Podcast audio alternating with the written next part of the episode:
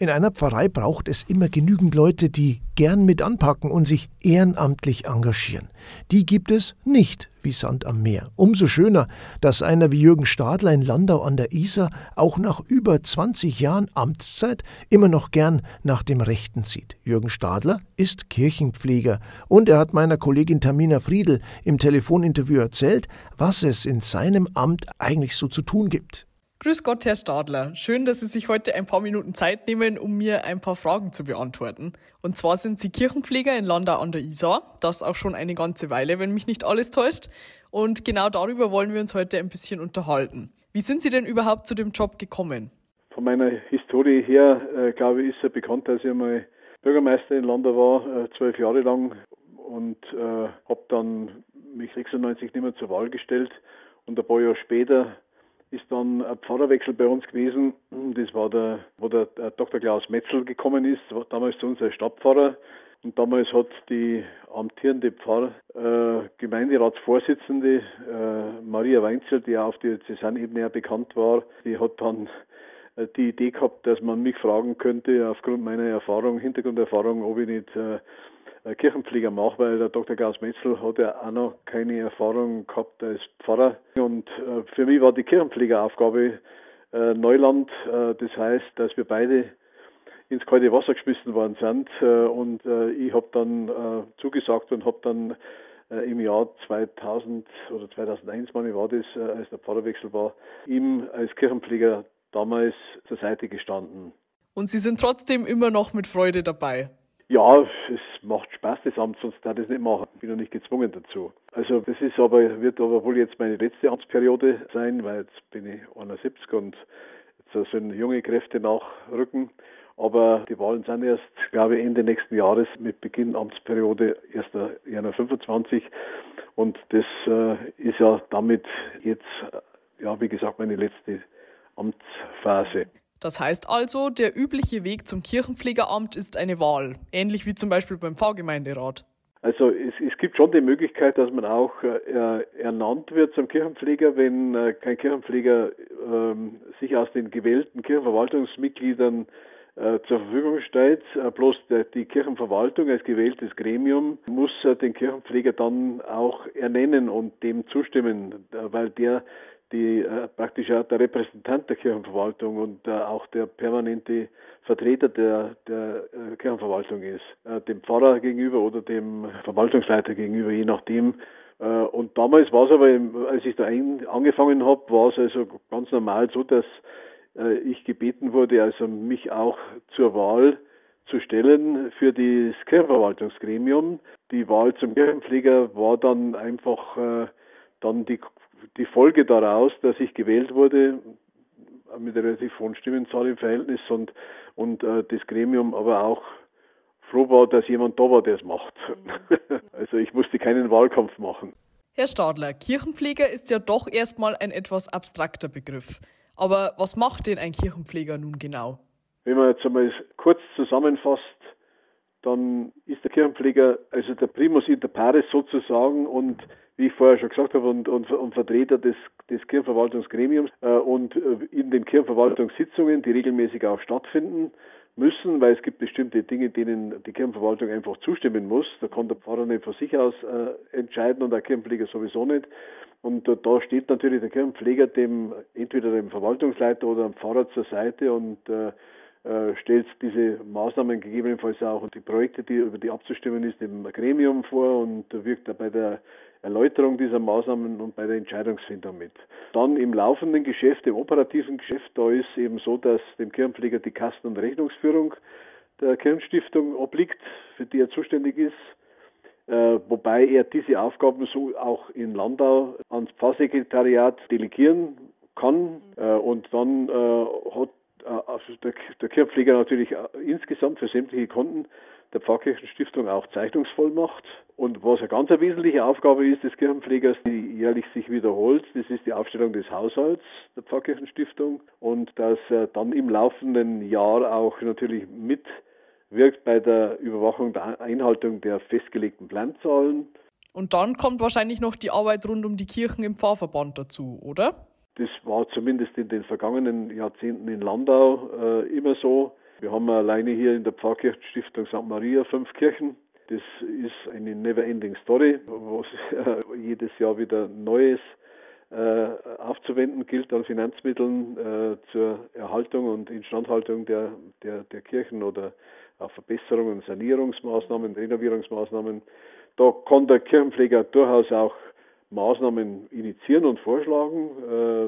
Und dann, wenn eine solche Maßnahme im Haushalt festgezurrt ist, das geht dann in der Regel nur in Abstimmung mit dem Baureferat der Diözese und mit der Finanzkammer, weil das muss ja im Gesamthaushalt der Diözese dann bei den Steuermitteln mit untergebracht werden.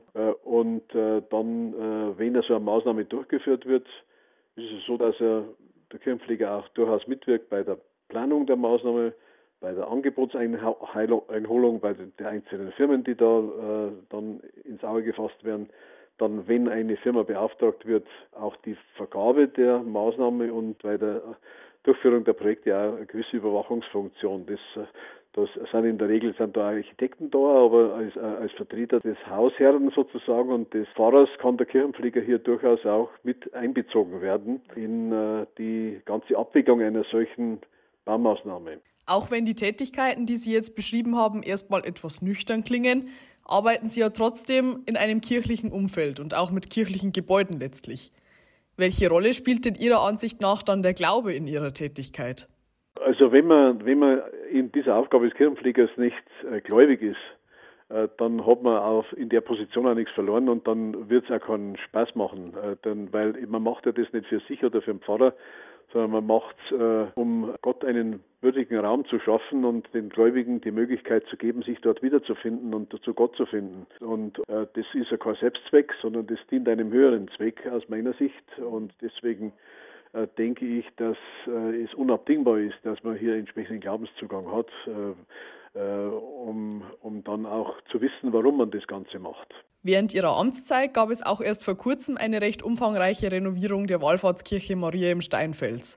Solche Renovierungsphasen sind dann wahrscheinlich auch nochmal Ausnahmesituationen für Sie, oder? Also ich habe es gar nicht als Ausnahmesituation empfunden, sondern schon fast jetzt in der letzten Zeit als Normalfall. Wir haben, wie ich damals angefangen habe, war das erste große Projekt, das aber noch in den Anfängen auf meinen Vorgänger zurückzuführen waren, die Renovierung der Heiligkreuz-Friedhofskirche. Das ist ein spätgotisches Kleinod, das sehr aufwendig restauriert werden musste. Dann die Stadtpfarrkirche haben wir hinter uns, die sehr umfassende Maßnahme, die Entstaubung der Altäre und gleichzeitig auch dadurch, dass im hohen Kirchenraum dann auch Gerüste gebaut werden mussten zur Entstaubung, haben wir die Situation gleich dazu genutzt, um ein neues Beleuchtungssystem zu installieren. Also ich will jetzt nicht zu stark ins Detail gehen, aber wie gesagt, es wird nicht langweilig. Herr Stadler, Sie haben es gerade schon gesagt, ein recht großer Bestandteil Ihrer Arbeit ist auch die Mitorganisation von Baumaßnahmen. Die laufen ja immer auch in Zusammenarbeit mit dem Diözesanbauamt ab. Aber wie muss man sich denn dann diese Zusammenarbeit vorstellen? Ja, also wenn so eine Maßnahme ins Auge gefasst wird, dann ist der erste Schritt dass man den zuständigen Baureferenten dann bittet, sich das anzuschauen. Und der gibt dann eine Einschätzung ab im Hinblick auf die Notwendigkeit und Dringlichkeit und dann auch wenn das bejaht wird, dann die Art der Ausführung und so weiter. Das sind ja Fachleute, das sind ja in der Regel Architekten. Und auf der Grundlage muss dann der Pfarrer oder der Verwaltungsleiter dann einen Antrag stellen in der Diözese, dass die Haushaltsmittel zur Verfügung gestellt werden für die Maßnahme. Und wenn das dann sozusagen von der Finanzkammer abgezeichnet ist, dann wird diese Maßnahme eingestellt in den Diözesanhaushalt. Das Bauamt setzt sich aktuell auch viel mit Veränderungen auseinander, die besonders die Menschen in den Pfarreien betreffen. Gesprochen wird zum Beispiel über die Andersnutzung von Kirchenräumen. Bekommen Sie denn im Pfarrverband etwas mit? Gibt es da in Landau zum Beispiel Pläne für die Zukunft? Da ist in Landau im Moment eigentlich aus meiner Sicht keine Notwendigkeit dazu, da intensiver nachzudenken drüber. Wir haben eine Kirche, da ist einmal von Außenseite her schon mal nachgedacht worden. Das ist die Landauer Heiligkreuzkirche, die Spitalkirche. Die Kirche selber ist ein sehr schöner und auch akustisch guter Raum.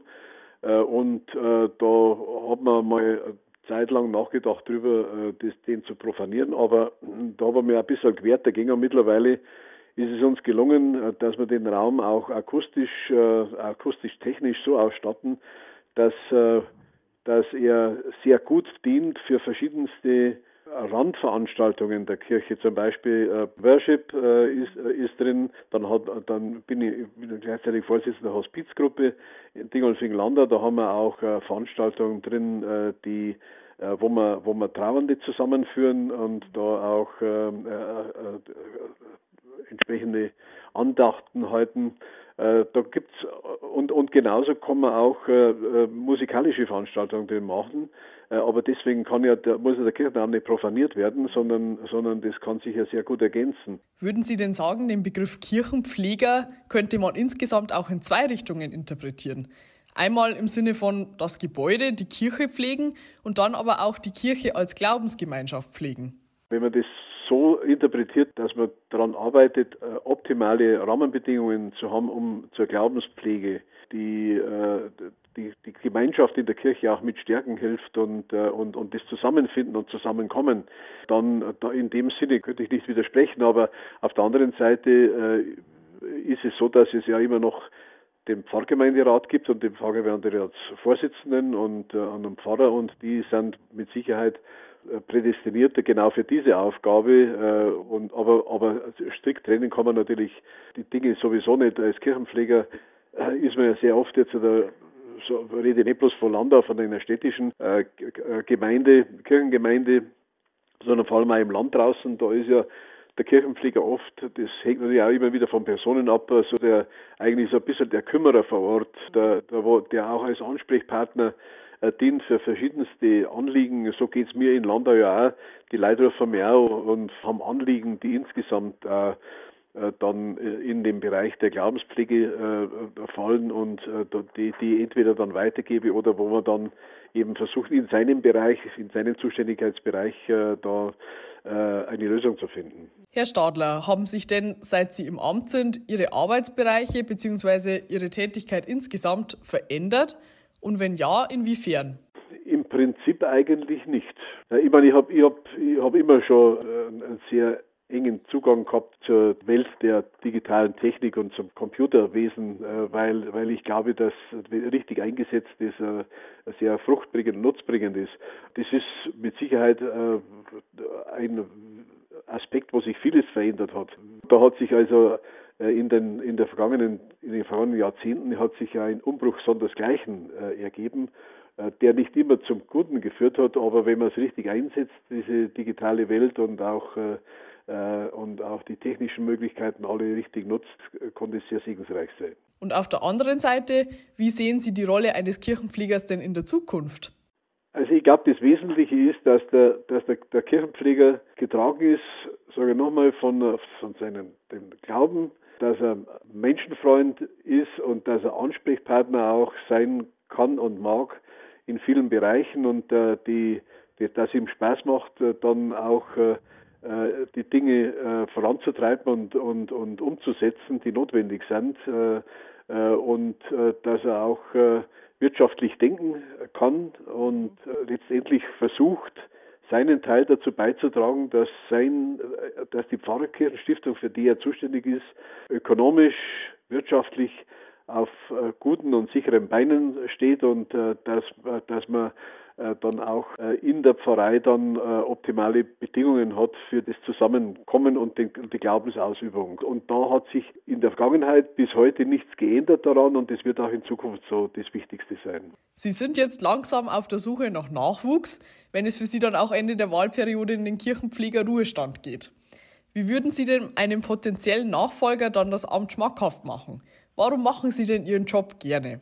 Weil er immer wieder vor neue Herausforderungen stellt, immer wieder Spaß macht, auch wenn man versucht, etwas in Bewegung zu bringen und etwas zu gestalten, ob das nun räumlich und optisch oder ob das strukturell gesellschaftlich ist. Letztendlich ist es eine sehr erfüllende Aufgabe, wenn man es richtig macht und da glaube ich, dass man durchaus auch jemand finden kann, der vielleicht, ich hoffe es zumindest, der vielleicht da auch Spaß daran findet. Das klingt doch soweit nach guten Voraussetzungen für ein erfüllendes Ehrenamt als Kirchenpfleger, auch noch in der Zukunft. Ihnen, Herr Stadler, wünsche ich jetzt aber erstmal alles Gute für die kommende Zeit und ich sage nochmal vielen Dank, dass Sie heute da waren. Das war's für heute mit Menschen und Geschichten bei uns Radio. Vielen Dank noch einmal auch von dieser Stelle an Jürgen Stadler für den umfangreichen Einblick in Ihre Arbeit. Der Dank geht natürlich an alle Kirchenpfleger, Pflegerinnen und an alle anderen, die sich ehrenamtlich einsetzen für die Kirche vom Passau. Ein herzliches Dankeschön. Vielleicht hat ja ein Zuhörer oder eine Zuhörerin jetzt Lust bekommen, bei der nächsten Wahl in der Pfarrei zu kandidieren. Zum Schluss noch danke an Kollegin Tamina Friedl für diese Ausgabe von Mensch und Geschichten. Alle Folgen gibt's zum Nachhören auf unserer Webseite www.bistum-passau.de. Im Suchfenster Kirche bei unser Radio eingeben. Dann finden Sie diese Folge und vieles mehr. Für heute Ihnen alles Gute, Servus und bis bald.